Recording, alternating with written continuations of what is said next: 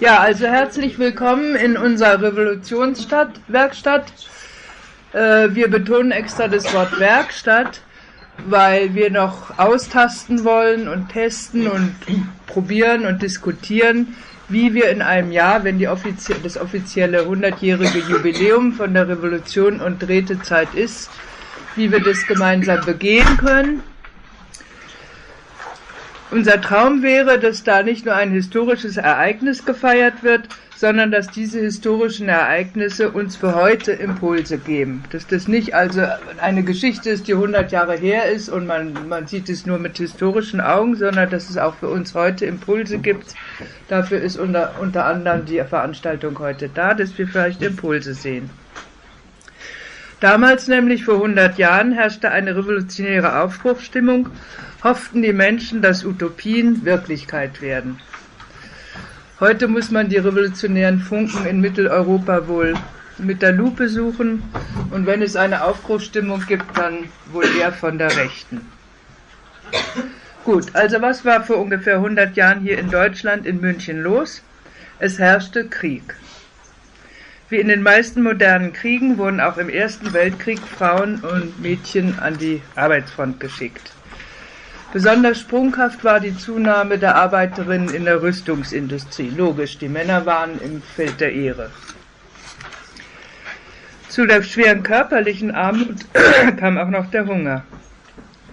Bereits im Frühjahr 1915 hatte sich der Kartoffelpreis nahezu verdoppelt, wurde das Brot rationiert. Es wurden Brotmarken ausgegeben, von denen heute öfter die Rede sein wird.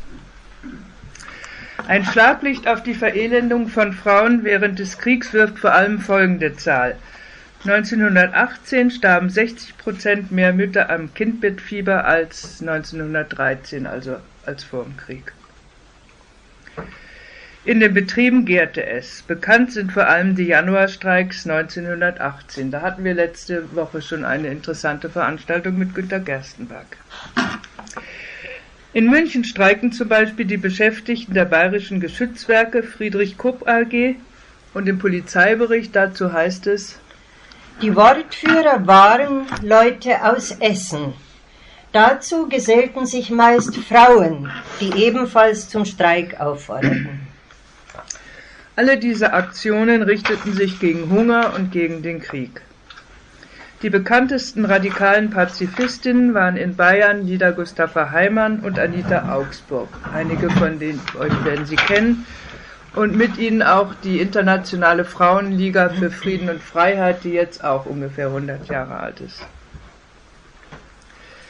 Welches Unbehagen diese ganzen Frauenaktionen bei den Militärs auslöste, belegt eine von Freiherr von Kress unterzeichnete geheime Mitteilung des Königlich Bayerischen Kriegsministeriums vom 2. November 1915.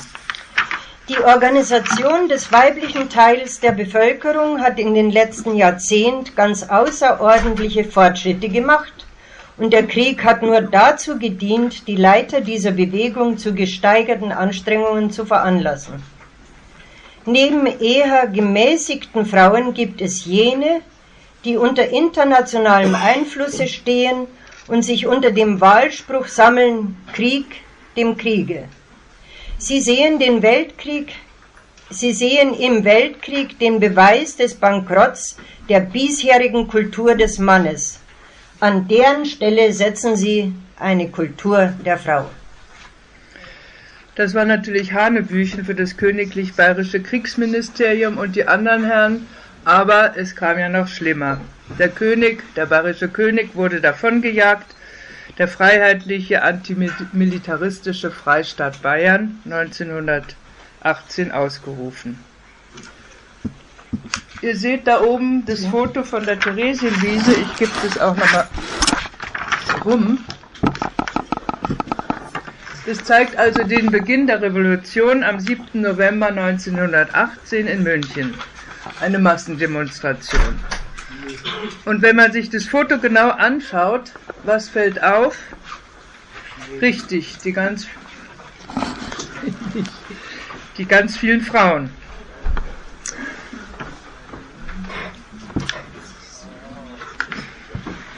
Vielleicht mal ganz kurz Pause. Ja, ja, klar. Also es kommen immer mehr Leute und vielleicht können, Günther, wie sieht es da hinten bei dir in der Ecke aus? Zwei, drei auf dem Boden. Hinter dir in den Gang, da kann auch, das auch hin. Es geht ja nur ums Zuhören. Ja, Ja. im Gang ist auch noch was, ja? Also man sieht nichts, aber man hört. Ja, wir können auch noch ein bisschen. Hier kann man noch Stühle stellen.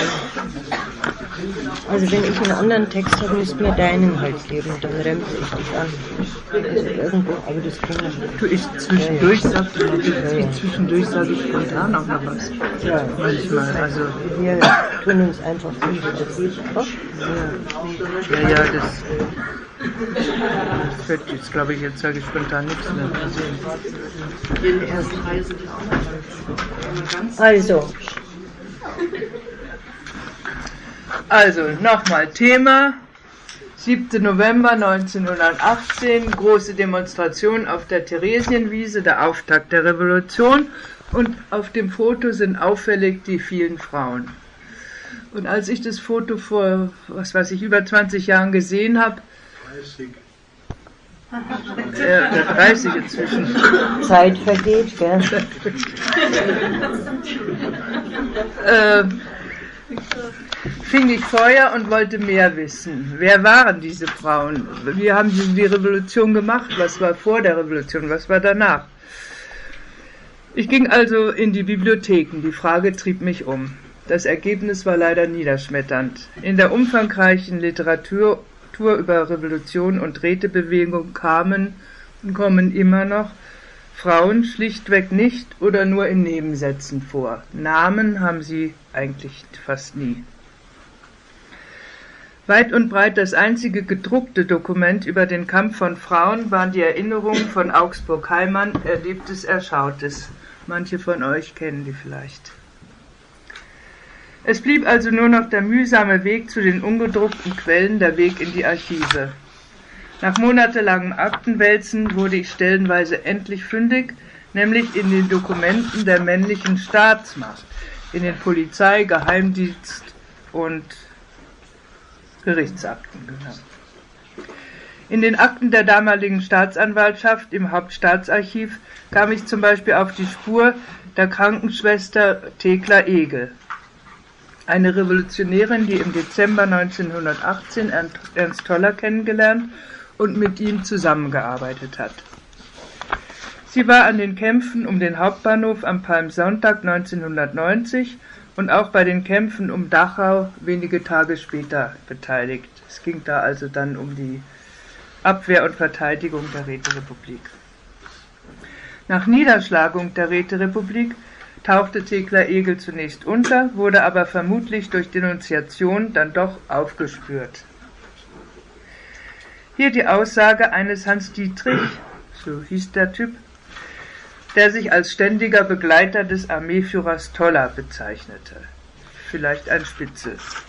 Ich verspreche, morgen alles daran zu setzen, um die Verhaftung der Egel, bei der sich die ganzen Fäden der Revolution zusammenspinnen und die sicher den Aufenthalt von Toller weiß, herbeizuführen. Also ob sich bei Thekla Egel nun alle Fäden der Revolution zusammengesponnen haben, weiß ich nicht, aber was Wahres ist sicherlich dran. Thekla Egel wurde also verhaftet und kam vor Gericht. Bei der Verhandlung sagte Ernst Toller als Zeuge aus, Es ist mir bekannt, dass Fräulein Egel sich mit einer Deputation des neu gebildeten Zentralrats am 30. April zu den Weißen Garden begab, um unter allen Umständen das Blutvergießen zu vermeiden. Als Mitglied des Bundes sozialistischer Frauen. Thekla Egel wurde vom Standgericht, Standgericht München wegen Beihilfe zum Hochverrat zu einem Jahr und drei Monaten Gefängnis verurteilt, die sie auch in Eichach absaß. In den Schriften Ernst Tollers habe ich dazu nichts gefunden. Ihr Name taucht nirgends aus, auf. Oder weißt du was anderes? Nee. Doch nun zu dem, was die engagierten, fortschrittlichen Frauen damals erkämpft und erträumt haben. Bei Kriegsende waren Hunger und Elend natürlich noch längst nicht vorbei. Dafür hatten die Moorinnen in den Betrieben ihre Schuldigkeit getan und konnten gehen. Sie wurden alle entlassen.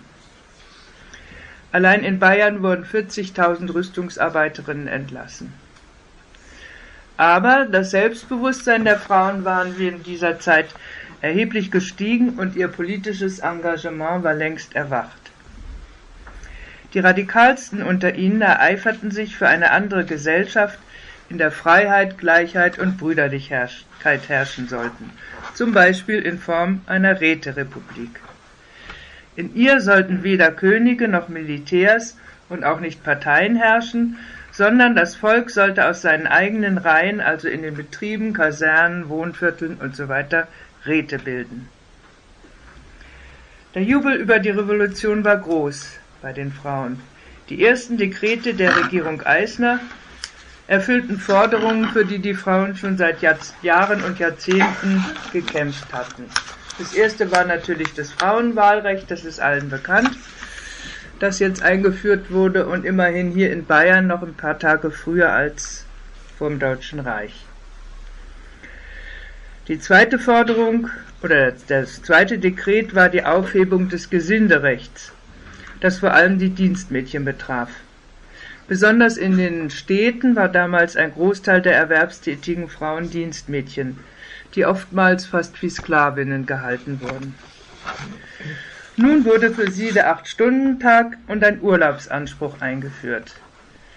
Eines dieser Dienstmädchen war Creszenz Ehard, die sich offensichtlich beim, Befolg beim Vollzugsrat über, über die Behandlung durch ihre gnädige Frau beschwert hatte. Mit Erfolg. Er antwortet. Am 8. März an Frau Geheimrat Sedelmeier, München. Unterzeichneter Vollzugsrat bringt Ihnen zur Kenntnis, dass Sie die Frau Crescenz Ehard sofort und ungehindert zu Ihren Kindern reisen lassen müssen. Wenn Sie Schwierigkeiten machen, werden wir sofort mit den schärfsten Maßregeln gegen Sie vorgehen. Vollzugsrat der Arbeiterräte Bayerns. Drittens, die geistliche Schulaufsicht wurde abgeschafft und durch die staatliche Schulaufsicht ersetzt. Ein längst überfälliges Dekret, das in Preußen immerhin schon 1882 durchgesetzt worden war.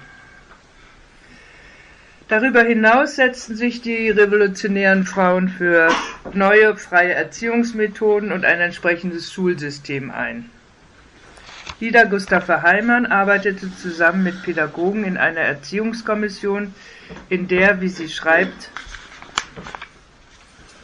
ferne Utopien lebendige, nehmen lebendige Gestalt an. Weit vorausschauend sahen wir die Menschen, die aus diesen Schulen hervorgehen würden, einen neuen, vernünftigen Staat aufzubauen, in dem es sich für alle lohnt zu leben.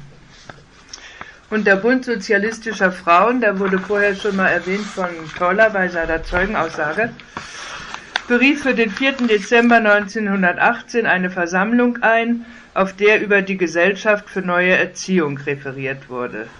Wie so oft haben wir immer in den äh, ganzen Akten nur diese Tatsachen, aber wer, wer referierte und welches Thema oder welcher Inhalt dieser, äh, bei dieser Veranstaltung war, gibt es keine Unterlagen. Dieser Bund der sozialistischen Frauen wurde im Dezember 1918 gegründet. Er muss viele Mitglieder gehabt haben, denn er tagte in den Sälen des Deutschen Theaters. Er definierte sich so. Es ist das, die erste sozialistische Frauenorganisation, die selbstständig, unabhängig von den sozialistischen Männerparteien und Fraktionen ist. Der Bund hat keine Satzungen, kein Programm. Wer auf sozialistischem Boden steht und auch dann, wenn keiner sozialistischen Männerpartei angehörend und mitarbeiten will, kann die Mitgliedschaft erwerben. Hier auf dem Plakat ist übrigens auch, es ist jetzt nicht vom Bund Sozialistischer Frauen, aber auch eine der vielen Frauenversammlungen, die es zu der Zeit gab, angekündigt. Aus diesen knappen Sätzen, die Martha gerade gelesen hat, lässt sich bereits das ungeheure Vertrauen in die eigene Kraft erraten. Die Frauen brauchten keine bürokratischen Satzungen und so weiter, sie waren sich sicher, mit Solidarität und viel Engagement ihre Ziele auch so zu erreichen. So erkämpften sie einen Vorläufer der Gleichstellungsstelle, wie wir heute sagen würden, das Referat für Frauenrecht. Es war dem Ministerium für soziale Fürsorge angegliedert, später Arbeitsministerium. Auf Vorschlag des Kreises um Lieder Gustafa Heimann und Anita Augsburg wurde mit der Leitung des Referats die frauenrechtlich engagierte parteilose Gertrud Beer beauftragt. Dazu Beer in einem Interview im Alter von 88 Jahren. Ich hatte nicht viel Zeit. Es war ja alles so kurz. Ich wollte das Referat vor allem zur Gründung von Frauengewerkschaften ausnutzen. Die bestehenden Männergewerkschaften hatten nichts für Frauen übrig. Ja, sie wurden teilweise gar nicht aufgenommen. Und wir kämpften um das Recht der Frauen zu arbeiten, um den gleichen Lohn. Die Löhne von Frauen waren nicht zu vergleichen mit denen der Männer. Mit der Niederschlagung der Räterepublik wurde auch das Referat für Frauenrecht wieder zerschlagen. Und es dauerte lange Jahrzehnte, nämlich bis 1985, als in München hier wieder die erste Gleichstellungsstelle gegründet wurde. Eine weitere alte Fra Forderung, für die Frauen schon lange gekämpft hatten, war die Zulassung von Frauen in der Rechtspflege. Das heißt die Zulassung zum Amt der Richterin, Chefin und so weiter. Immerhin durften Frauen seit 1912 Jura studieren. Geld verdienen konnten sie damit aber höchstens privat. Dazu eine Bekanntmachung des provisorischen Revolutionären Zentralrats. Das Revolutionstribunal besteht aus 28 Richtern, die in Permanenz, also Tag und Nacht tagen, in einer Körperschaft von je sieben Mitgliedern, unter denen sich eine Frau befindet. Gezeichnet Toller. Diese eine Frau, immerhin, war Hedwig Krämer. Kämpfer. Äh, Kämpfer. Krämer haben wir auch noch, die kommt später. Steht da auch. Ja, genau. Ja. USPD und Mitglied im provisorischen Nationalrat. Weitere Frauen waren als Beisitzerinnen vertreten, wie Mathilde Baumeister und Rosa Aschenbrenner. Die Justiz blieb übrigens für Rosa Aschenbrenner auch weiterhin Thema. Später engagierte sie sich in der Frauenhilfe für politische Gefangene und würde zu einer der Pionierinnen der Roten Hilfe. Lieder Gustave Heimann schreibt, Dass dieses Revolutionstribunal kein Todesurteil aussprach, war ausschließlich auf die Frauen zurückzuführen, die sofort, nachdem es zusammentrat, als erstes die Forderung erhoben, Todesurteile werden nicht verhängt. De facto wurde also in diesen Monaten die Todesstrafe abgeschafft, auf Initiative und Druck der Frauen.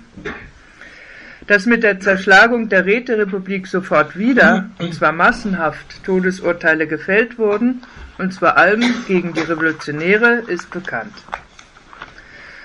Auch, dass das Revolutionstribunal wieder abgeschafft und die Justiz wieder reine Männersache wurde, versteht sich von selbst. Hier mal zusammenfassend die ganzen Forderungen jener Tage, die ich aus den verschiedensten Dokumenten in den Archiven zusammengestellt habe. Also es ist nicht so, dass es irgendwie eine Broschüre oder irgendwas gibt. Hier sind alles unsere Forderungen. Das muss man sich alles so zusammensuchen. Mal erfährt man da was, was mal jenes. Also, erstens, wie bereits erwähnt, das hatten wir gerade, Frauen in den Richterstand. Das war eine wichtige Forderung, die immerhin 1922 wieder durchgesetzt werden konnte. Unter Hitler wurde sie wieder abgeschafft. Heute haben wir in Deutschland immerhin 42 Prozent weibliche Richter. Zweitens, also zweite Forderung. Frauen in die Angestellten, Invaliden und Krankenversicherungen. Die Krankenkassenkontrolleure, die jederzeit Zutritt haben, wenn die Frau im Bett liegt und die schon manche Frau in beleidigende Verlegenheit gebracht haben, müssen durch Frauen ersetzt werden. Drittens. Aufhebung des Zölibats für weibliche Beamte. Dieses Gesetz traf, betraf vor allem den Lehrerinnen. Heirateten sie, wurden sie aus dem Schuldienst entlassen.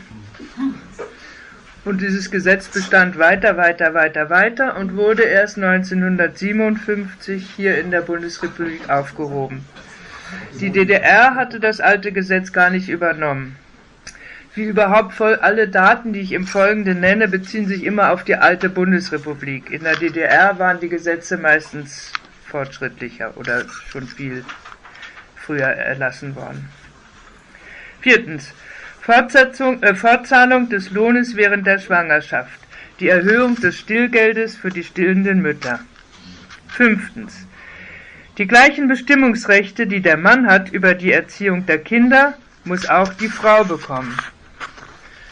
Das entsprechende Gesetz wurde auch erst nach Jahrzehnten verabschiedet, nämlich 1979.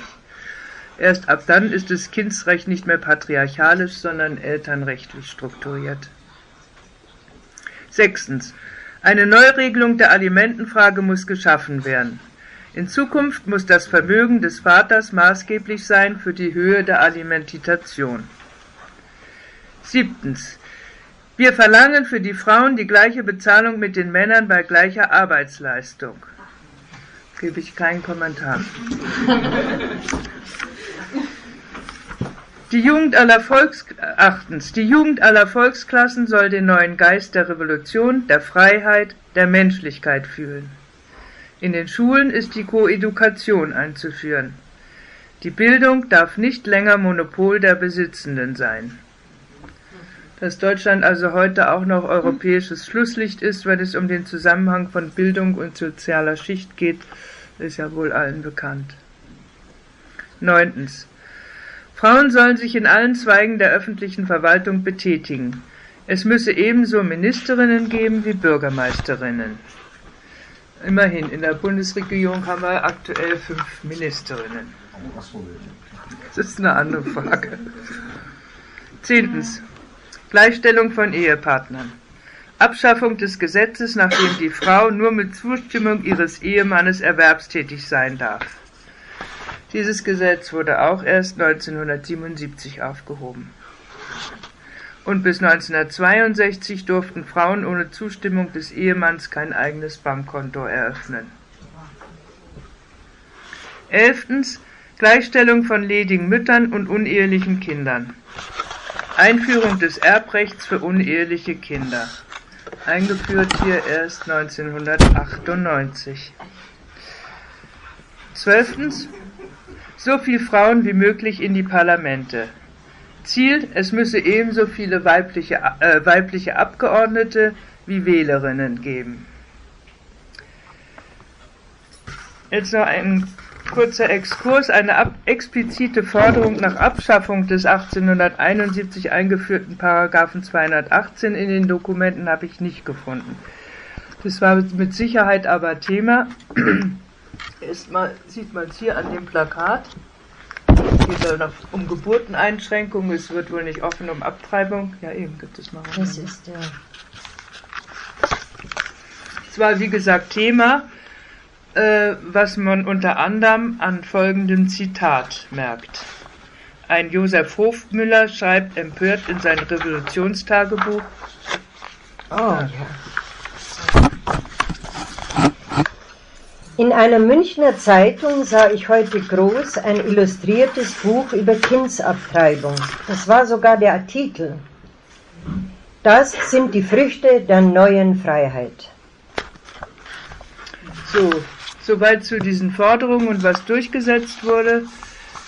Es ist euch vielleicht aufgefallen, dass viele dieser alten Forderungen erst in den 70er und 80er Jahren des 20. Jahrhunderts durchgesetzt wurden, was wieder darauf zurückzuführen ist, dass es zu der Zeit wieder die sogenannte zweite Frauenbewegung gab, dass da wieder Dampf gemacht wurde. Also es ist ein klassisches Beispiel, dass ohne Druck und Kampf sich nichts ändert. Ja, jetzt. Hä? Mhm. Was? Ja. Magst du das aufzeichnen gleichzeitig? Was mag ich aufzeichnen? Das soll ich auch aufzeichnen. Nein, nein. Ja, das Organigramm gemacht. Ja, ja, natürlich. Gut, also wir kommen jetzt zum zweiten, wir können nachher nochmal diskutieren, aber jetzt kommen wir zum zweiten Teil. Martha Reichenberger liest jetzt aus Briefen, die die drei, die drei revolutionäre Frauen während der Revolution und Rätezeit einander schrieben. Es handelt sich um Briefe, die im Mai 1919 von den Freikorpstruppen im Haus der Gabriele Ketzer in Riede, Ketzler in Riederau am Ammersee beschlagnahmt wurden und bis heute im Hauptstaatsarchiv lagern. Ich muss zugeben, als ich zwischen den ganzen verstaubten Aktenbergen diese Briefe fand, war ich richtig glücklich.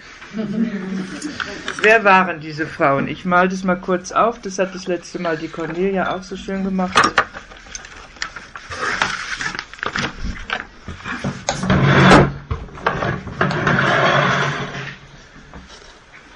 So, da ist erstens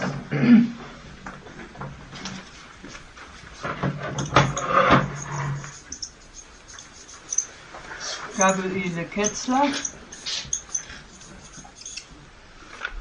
Ähm, 46 Jahre in Riederau am Ammersee.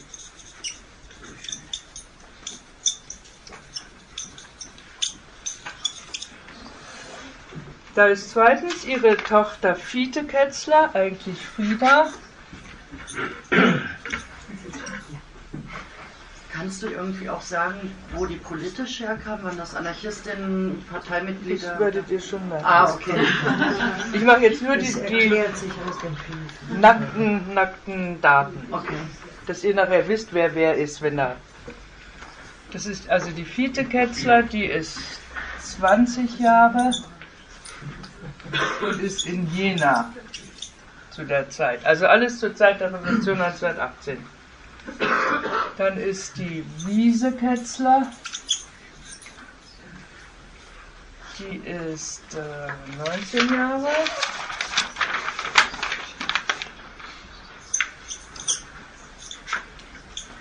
In Berlin. Und dann ist Hilde Kramer.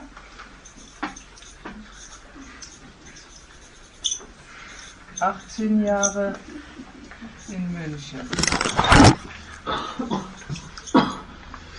Bei Gabriele Ketzler sind noch vier kleine Kinder, also sie hat drei oder zwei ältere Töchter und vier kleine und ein und Hilde Kramer ist die Pflegetochter von Gabriele Ketzler und da ist unter anderem ein Kind, das Stasi heißt und die anderen spielen jetzt keine Rolle. Stasi.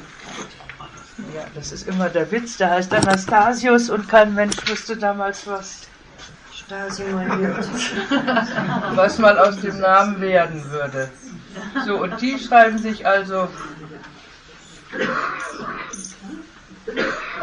gegenseitig Briefe.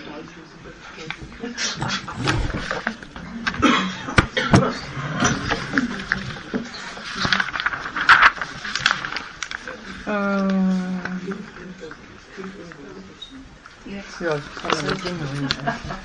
ja, ja, ja. Äh, zu der Die Hilde habe ich schon umgekehrt. Ach, hast du umgekehrt, okay. Es geht ein Porträt rum, genau, von der Hilde Kramer, von der Jüngsten, von der 18-Jährigen, die, wie wir sehen wollen, revolutionär total äh, begeistert ist. Also, den ersten Brief hat die 19-jährige Wiese Ketzler drei Tage nach der Revolution in Berlin an ihre Mutter Gabriele in Riederau geschrieben. Am 12. November 1918.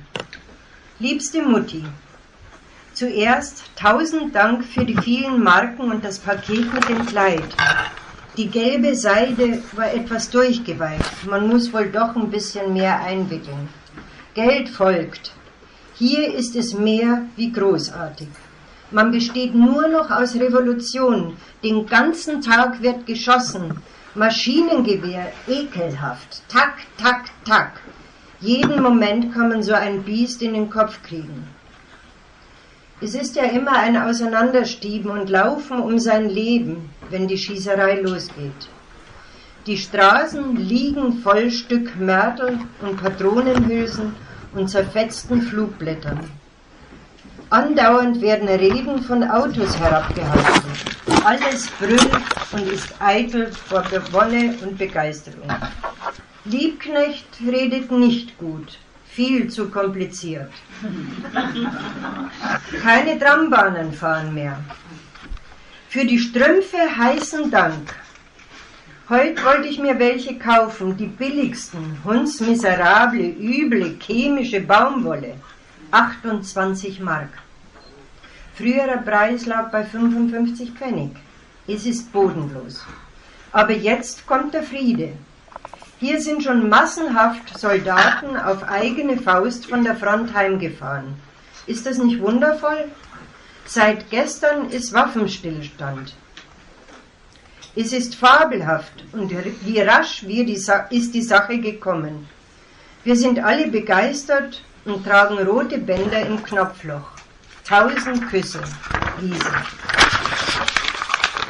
Während Wiese Ketzler also geradezu atemlos die Ereignisse in Berlin schildert, holt ihre Freundin und Pflegetochter von Gabriele Ketzler einige Tage nach der Novemberrevolution in München tief Luft und berichtet seitenlang an Wiese in Berlin, wie sie die aufregenden letzten Tage verbracht hat. Jetzt kommt nur ein Auszug. Der Brief ist, ich weiß nicht, zehn Seiten lang in München am 18. November 1918.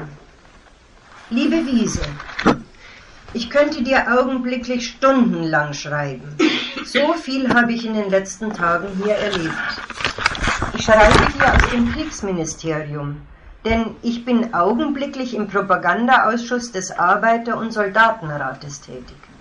Es waren tolle Tage, die Tage der Revolution. Wir haben unter den größten Schwierigkeiten Flugblätter gedruckt und mit Hilfe von Eisner und der unabhängigen Organisation verteilt. Fabelhaft war es, wenn wir in der einen Studentenbude saßen und revolutionäre Pläne brüteten. Ich hatte in diesen Tagen auch gleich mit Herzensangelegenheiten zu tun, was mich eines Teils erhob, andererseits aber auch sehr bedrückte. Es ist ein Luxemburger Student, der Typ des düsteren Revolutionärs. Ich habe mich sehr in ihn verliebt.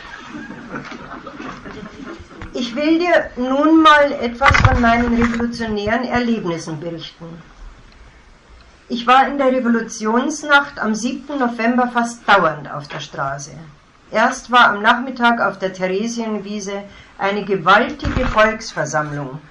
Da will noch jemand rein. Da wäre noch ein Stuhl frei hier vorne zum Beispiel. Entschuldigung. Nee, der ist schon noch frei. Willst du dich nicht nochmal hinsetzen? Naja. Erst war am Nachmittag auf der Theresienwiese eine gewaltige Volksversammlung, auf der sich die beiden sozialistischen Parteien einten. Auer sprach und ich kochte vor Wut.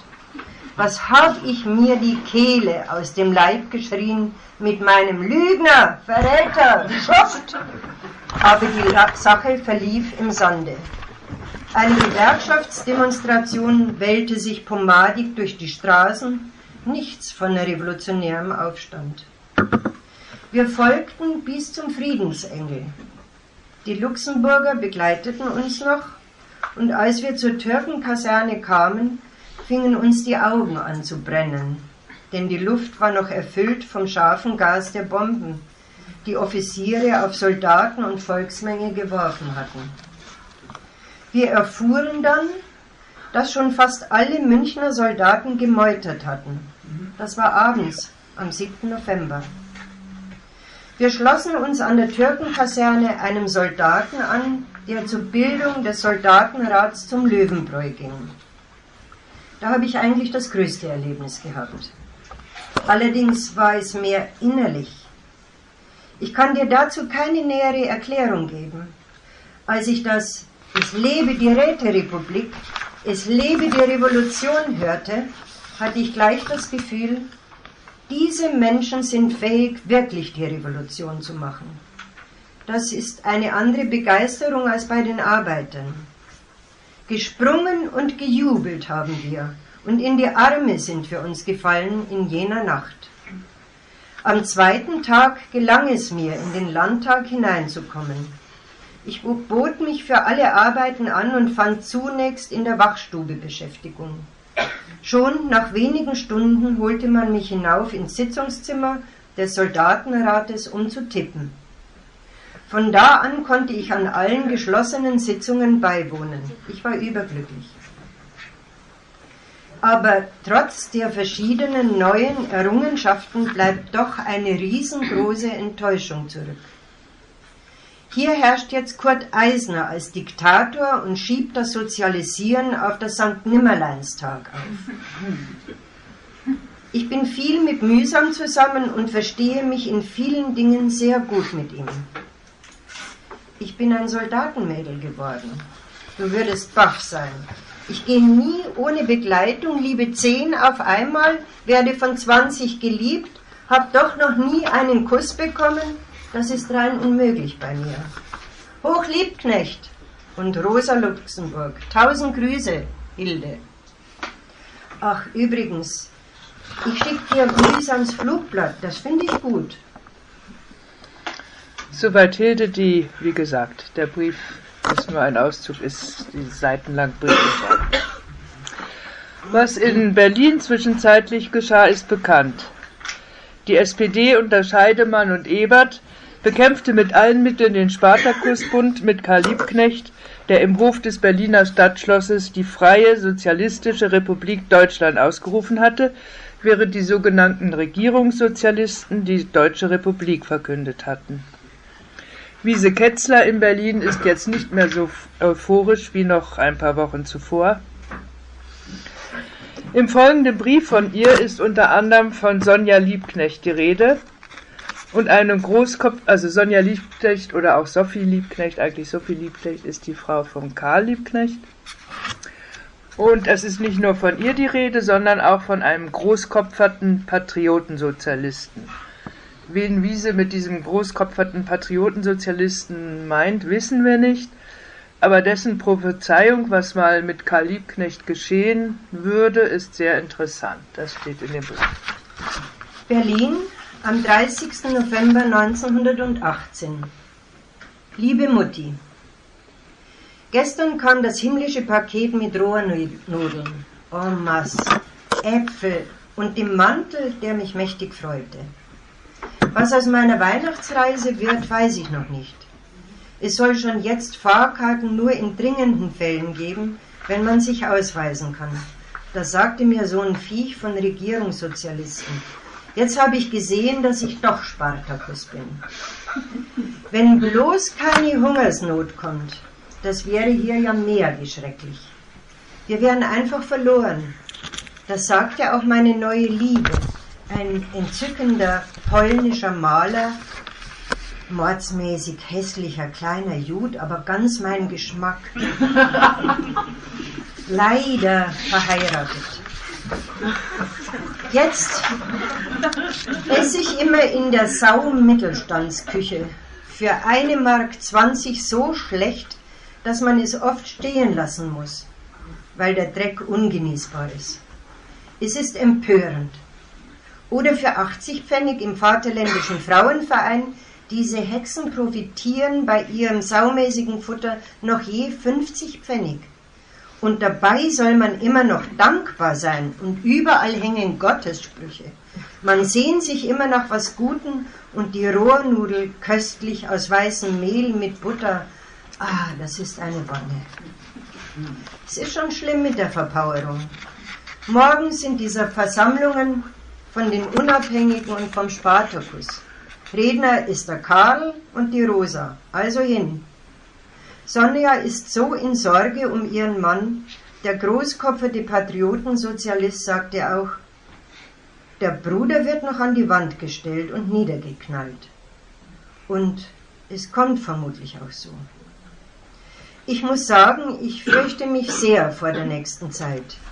Kämpfe zwischen dem Spartakus und Scheidemännern und Hunger und all den Scheußlichkeiten. Stell dir vor, ich habe jetzt eine wahnsinnige Angst, wenn ich daran denke, dass wieder geschossen wird.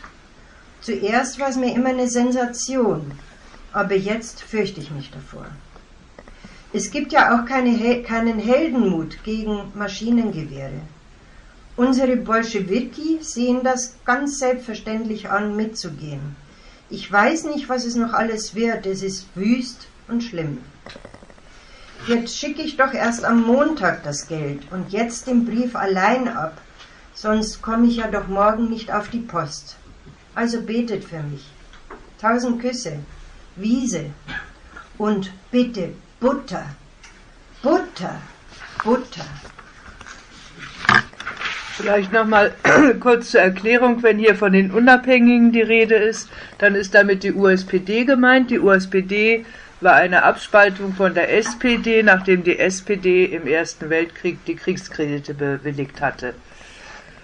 Und Spartacus war auch bei den Unabhängigen, also bei der USPD zunächst und hat sich dann aber wieder abgespalten und ist in die KPD um die Jahreswende 1918-19 aufgegangen.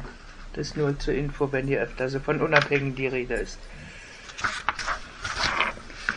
So, der nächste Brief stammt ebenfalls wieder von Wiese aus Berlin. Was die Versorgung mit Lebensmitteln angeht, geht es ihrer Mutter, Mutter Gabriele in Bayern auf dem Land natürlich vergleichsweise gut als in der Großstadt, also im Verhältnis zur Großstadt. Nach wie vor ist sie aber dringend auf Geld zur Versorgung ihrer vier minderjährigen Kinder, die ja noch mit in Riederau sind, angewiesen und vermietet Zimmer. Jetzt kommt der nächste Brief. In Berlin am 6. Dezember 1918. Liebe Mutt, ich lernte gestern bei Sonja eine sehr reizende junge Frau kennen. Sie kommt diese Tage in die Frauenklinik, um sich operieren zu lassen. Sie hat einen kleinen Jungen von zweieinhalb Jahren und möchte sich nach der Operation erholen und herausfuttern. Kann sie zu dir kommen?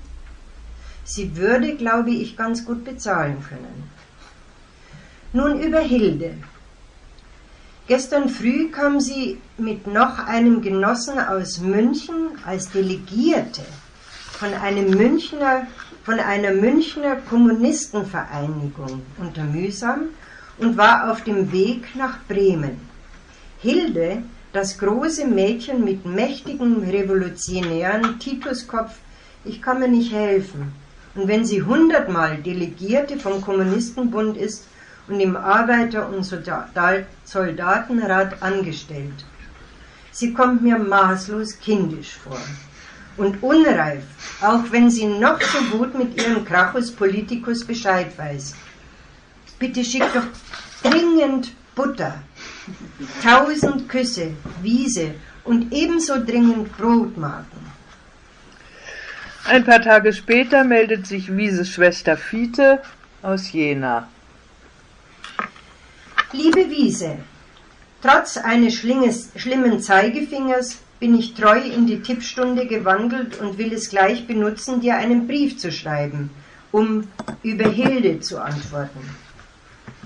Bitte stell dir Hilde vor, selig im Mist am Waggon und Lores krankes Euter pflegend, oder mit der gestrickten blauen Mütze auf Skiern in einer Schneeebene bei Rieden. Diese Hilde fährt als Delegierte der Münchner Spartakusgruppe nach Bremen in Begleitung eines Genossen, der ihr Buhle ist. Ich bin jetzt offizielles Mitglied der USPD, bin auf die rote Fahne abonniert, kann mich aber nicht für den Spartakus entscheiden. Einfach eine verrückte Gesellschaft. Sozi ist doch schließlich Sozi, mein Gott, das Ziel ist doch dasselbe und das ist doch das Ausschlaggebende. Und jetzt wieder Blut und Unruhe. Nein, wenn die Nationalversammlung zugunsten der Bürgerlichen ausfällt, dann ist ja die ganze Revolution umsonst gewesen. Es ist alles so wirr und schrecklich. Die Mitgliederversammlung der USPD war echt. Wieder was für den großen Roman. Etwa 100 Genossen dauerte ungefähr von halb acht bis halb eins. Wenn ich bloß eine Stelle kriege. Also hoffentlich auf Wiedersehen. Toujours la tienne, Fiete. Ob Gabriele Ketzler am Ammersee Weihnachten und den Jahreswechsel 1918-19 wie erhofft mit allen ihren Kindern, also ihren sechs und dann noch der Hilde Kramer, verbringen kann, wissen wir nicht. Auch im neuen Jahr verdient sie weiterhin ihr Geld, indem sie mit dem Zug kreuz und quer durch den Landkreis Landsberg fährt, um die Lebensmittelverteilung zu organisieren. Zum Verständnis des jetzt folgenden Briefes kurz. Da heißt es Spartakus diesmal geschlagen. Dabei geht es um die Januarkämpfe in Berlin, ausgelöst durch die Entlassung des Berliner Polizeipräsidenten Eichhorn von der USPD. Diese Entlassung hat die Regierung Ebert veranlasst. USPD, Spartacus bzw. KPD und revolutionäre Obleute reagieren darauf mit einem Generalstreik. Es kommt zu bewaffneten Kämpfen, in deren Verlauf die Regierungstruppen auch die Druckerei der Roten Fahne, das ist die Zeitung von der KPD Spartakusbund, vollständig zerstören. Deswegen heißt es, sie kriegt keine rote Fahne mehr. Ketzler geht auch auf die bayerischen, Land bayerischen Landtagswahlen ein, die am 12. Januar stattgefunden hatten. Und auch in München spitzt sich die Situation zu, als die Eisner-Regierung mehrere Kommunisten und Anarchisten, darunter Mühsam, also Erich Mühsam, und auch Hilde Kramer verhaften ließ. Nach wütenden Protesten mussten sie allerdings gleich wieder freigelassen werden. Das als Vorbemerkung zu dem folgenden Brief, den Gabriele Ketzler aus Riederau an ihre Tochter schreibt. Am 13. Januar 1919 Liebstes Wieselchen, hier bei der guten Sieglin schreibe ich, damit die Brotmarken nicht gar zu lange ausbleiben bei dir. Ich habe heute früh im Zug die Nachrichten aus Berlin gelesen. Spartacus diesmal geschlagen. Schreib mir. Nun komme ich nur den Kommunisten. Nun bekomme ich nur den Kommunisten. Die rote Fahne wird wohl noch eine Weile nicht flattern. Hier ist alles erfüllt von den Wahlergebnissen, die sogar auf dem Lande alle nach links, vor allen Dingen Mehrheitssozialisten und Bauernbund ausgefallen ist. Das Zentrum scheint viel eingebüßt zu haben. Ich habe mir von der Aktion allerhand schicken lassen über Russland. Verfassung, Bolschewismus, Lenin etc. Lass Fiete nicht ganz im Stich. Ich zahle ihr in diesem Monat die 70 Mark zurück, die sie sofort telegrafisch auf die Nachricht von Papas Tod mir geschickt hatte. Ob sie damit auskommt? Ich habe in diesem Monat noch einige Berge zu erklimmen. Stasis Reise und 14 Tage Leben. Seinem Buchhändler mit 50 Mark. Die Jungens mit Schulgeld, Fahrkarten und Buchhändler 45 Mark. Und daneben das teure Leben. Also ich kann Fiedchen nicht mehr geben. Ja, Hilde, genannt in den neuesten, in den Münchner neuesten Nachrichten Fräulein Kramer, Merl und Mühsam waren verhaftet, sollen aber wieder frei sein. Und dann erzählte gestern Steinecke von Verdun, was er, da, was er das Grausigste des ganzen Krieges fand. Täglich 600 bis 1000 Tote, unerhört. Küsse von deiner Mutter. Der hier eben erwähnte Steinecke ist der Nachbar von Gabriele Ketzler und ist Verleger und Buchhändler und übrigens Gründer der Buchhandlung Lehmkuhl in Schwabing, die heute immer noch existiert. Genau, Papa Steinecke. Gut, das war jetzt ein Brief wieder voller Geldsorgen, der aber auch ein Schlaglicht darauf wirft, wofür Ketzler das meiste Geld ausgibt. Für die Ausbildung ihrer Kinder und für Bücher und Broschüren, die sie über die Aktion, das ist, Aktion ist die Zeitschrift des undogmatischen Linken Franz Pfemfert, gezogen hat. Zwei Tage nachdem Gabriele Ketzler diesen Brief geschrieben hat, werden in Berlin Rosa Luxemburg und Karl Liebknecht ermordet. In München findet im Februar daraufhin eine Demonstration statt und im Polizeiarchiv findet sich folgendes Foto, was ich rumgehe. Man sieht also die Demonstranten mit äh, Plakaten von, mit, von Karl Liebknecht und Rosa Luxemburg, darauf äh, Plakate nieder mit Noske. Noske war, hat es veranlasst, den Mord an Rosa Luxemburg und Karl Liebknecht.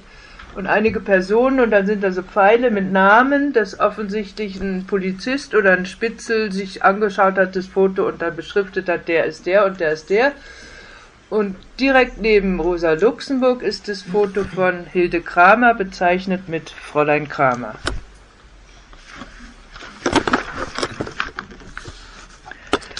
Wiese Ketzler, deren Briefe wir jetzt immer aus Berlin gehört haben, ist inzwischen äh, zurückgekehrt und wieder in Riederau bzw. in München und schreibt an ihre Schwester Fiete in Jena, wo zu der Zeit gerade der sogenannte mitteldeutsche Generalstreik stattfindet, in dem unter anderem die Sozialisierung der Großbetriebe gefordert wird. Sozialisierung war ja, wie wir schon äh, im ersten Brief von Hilde Kramer gehört haben, immer ein sehr wichtiges Thema und Bestandteil der Revolution.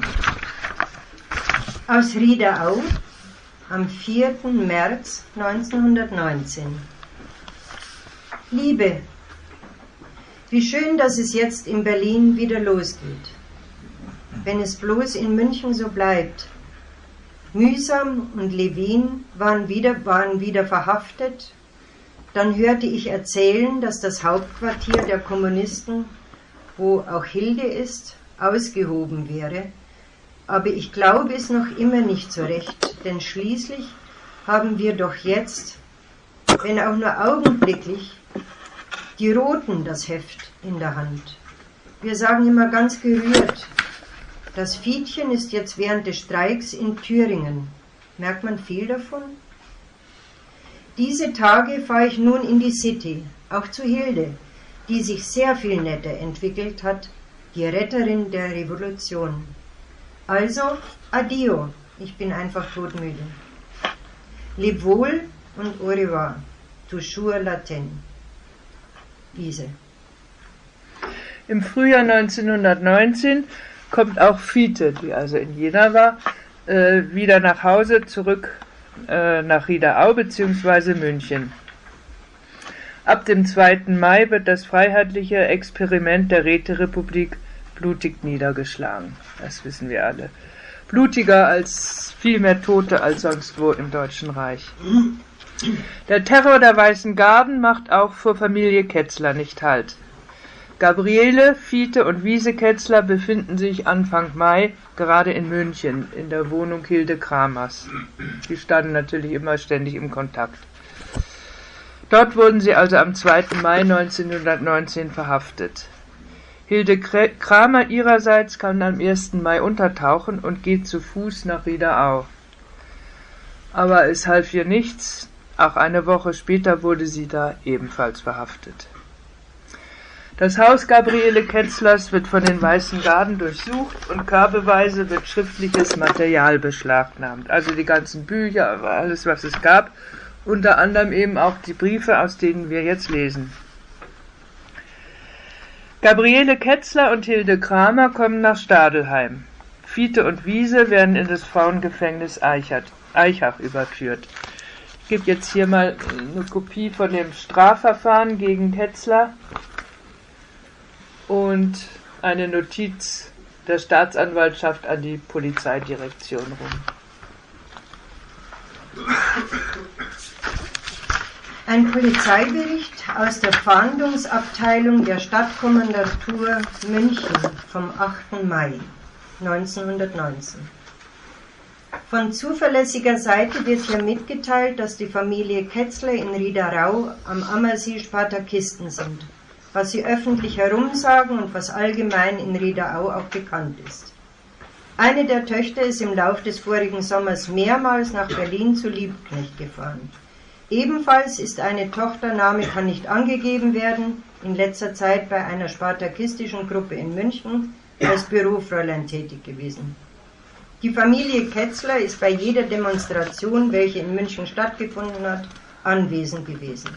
Frau Ketzler hat in Eisenbahnwegen und bei den Bauern auf dem Lande Vorträge gehalten und die Bauern aufgehetzt.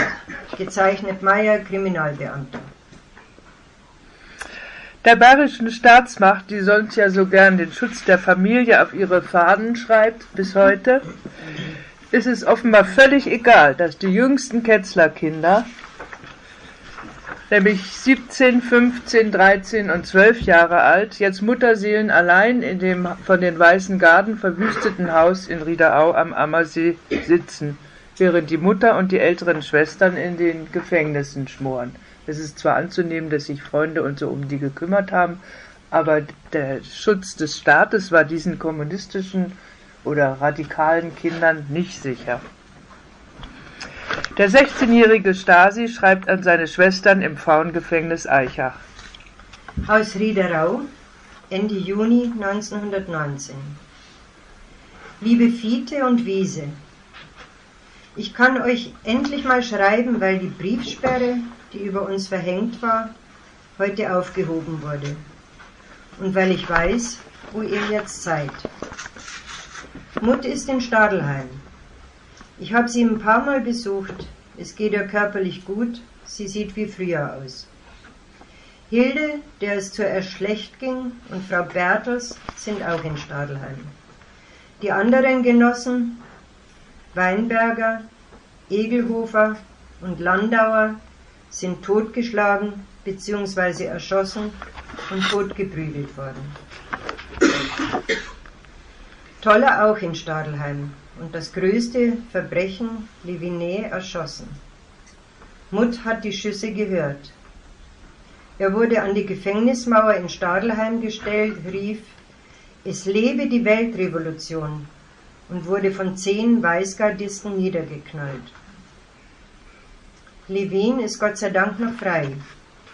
Die Münchner USPD hat eine Sammlung für die Hinterbliebenen der Gefallenen und erschossenen Genossen gemacht. Hier ist die Militärdiktatur schlimmer als 1914. Herr von Epp regiert, wie ich gerade in einem alten Flugblatt der Räterepublik las. Überall in München Drahtverhaue und Maschinengewehre, um die Ordnung, nämlich die der Kapitalisten, aufrechtzuerhalten und gegebenenfalls die Arbeitssklaven niederzuschießen. Die Bourgeoisie triumphiert, triumphiert so, dass ich mich wundere, dass nicht alle Augenblicke auf offener Straße so ein Aussaugeschmarotzer und Protzviech niedergeschlagen wird. Offiziere mit Reitpeitsche und Monokel, fesch, vaterländische Kundgebungen mit der Wacht am Rhein sind alltägliche Erscheinungen. Die Bürokratie, Skrupellosigkeit, Hochmut, Frechheit, Eingebildetheit und Dummheit der Soldadeska Offiziere wie Gemeine ist grenzenlos und mehr als provozierend. Mit kommunistischem Gruß, Stasi. Ob dieser etwas scharfe Brief ankommt? Natürlich kam der Brief nicht an, sondern wurde beschlagnahmt. Hilde Kramer sitzt auch in den folgenden Wochen weiter in Stadelheim. Sie schreibt an ihre ehemaligen Lehrerinnen in Ilmenau, Thüringen, aus Stadelheim am 16. Juli 1919. Sehr verehrtes Fräulein Fischer, sehr verehrtes Fräulein Koch, da es wegen der Kontrolle von den Richtern nicht gern gesehen wird, wenn wir viele Briefe schreiben, richte ich diesen Brief an Sie beide gemeinsam, zumal ich Ihnen dasselbe zu sagen habe. Ich sollte eigentlich morgen Verhandlung haben, aber nun ist sie wieder verschoben worden. Ich nehme an, wegen Tollers Verhandlung, die wir hier natürlich mit Spannung verfolgen. Mich wundert's, dass es bei mir überhaupt zur Verhandlung gekommen ist. Ich bin doch noch so ein ungeordnetes Wesen in der Partei und war es auch in der Räterepublik. Freilich lebe ich jetzt in einer anderen Gedankenwelt als damals in Ilmenau. Jetzt stürze ich mich täglich auf die Zeitung und lese voll Freude, dass sich überall die Anzeichen der Weltrevolution bemerkbar machen.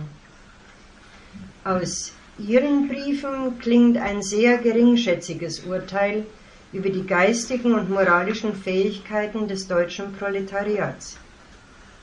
Sie glauben, dass die kommende Generation noch unter den Sünden der jetzigen wird leiden müssen? Nein, das glaube ich nicht. Ich bin fest überzeugt davon, dass wir für die Kommenden kämpfen, im Gefängnis sitzen, dass unsere Führer für sie starben. Wir machen der neuen Generation den Weg frei. Wir, bereiten für sie eine neue Zeit.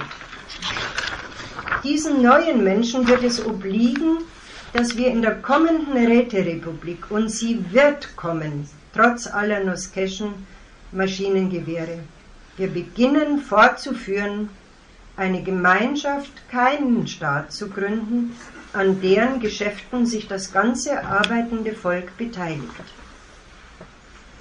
Sie hoffen, dass ich einmal später anders denken werde. Ich muss Ihnen aber sagen, dass es für mich nichts anderes geben würde. Lieber jage ich mir eine Kugel durch den Kopf. Sie fragen mich nach meinem Verlobten, und weisen dabei gleich auf die Ehe hin. Ich denke ja gar nicht daran zu heiraten. Um mir mein persönliches Leben zu gestalten, brauche ich keinen Stempel vom Standesamt. Mein Verlobter, ich würde ihn lieber meinen Freund nennen, ist ein Student, den ich im November im Soldatenrat, wo ich gearbeitet habe, kennengelernt habe. Heiraten werden wir aus Prinzip nicht.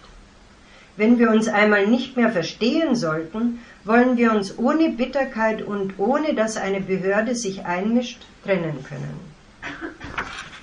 Hier in Bayern ist ja die Anschauung über derlei Dinge überhaupt viel freier. Da ist freie, da ist freie Liebe was ganz Allgemeines. Mit den herzlichsten Grüßen bin ich Ihre dankbare Hilde Kramer. Ja. Hier endet also der beschlagnahmte Briefwechsel. Fiete und Wiese werden am 29. Juni 1919 aus der Haft entlassen mit der Auflage, Bayern zu verlassen. Beide ziehen nach Berlin. Gegen Hilde Kramer und Gabriele Ketzler wird Anklage wegen Beihilfe zum Hochverrat erhoben. Das geht da gerade rum. Viele ihrer Nachbarn und Freunde setzen sich für Gabriele ein, schließlich wird sie freigesprochen und am 4.7.1919 aus der Schutzhaft entlassen.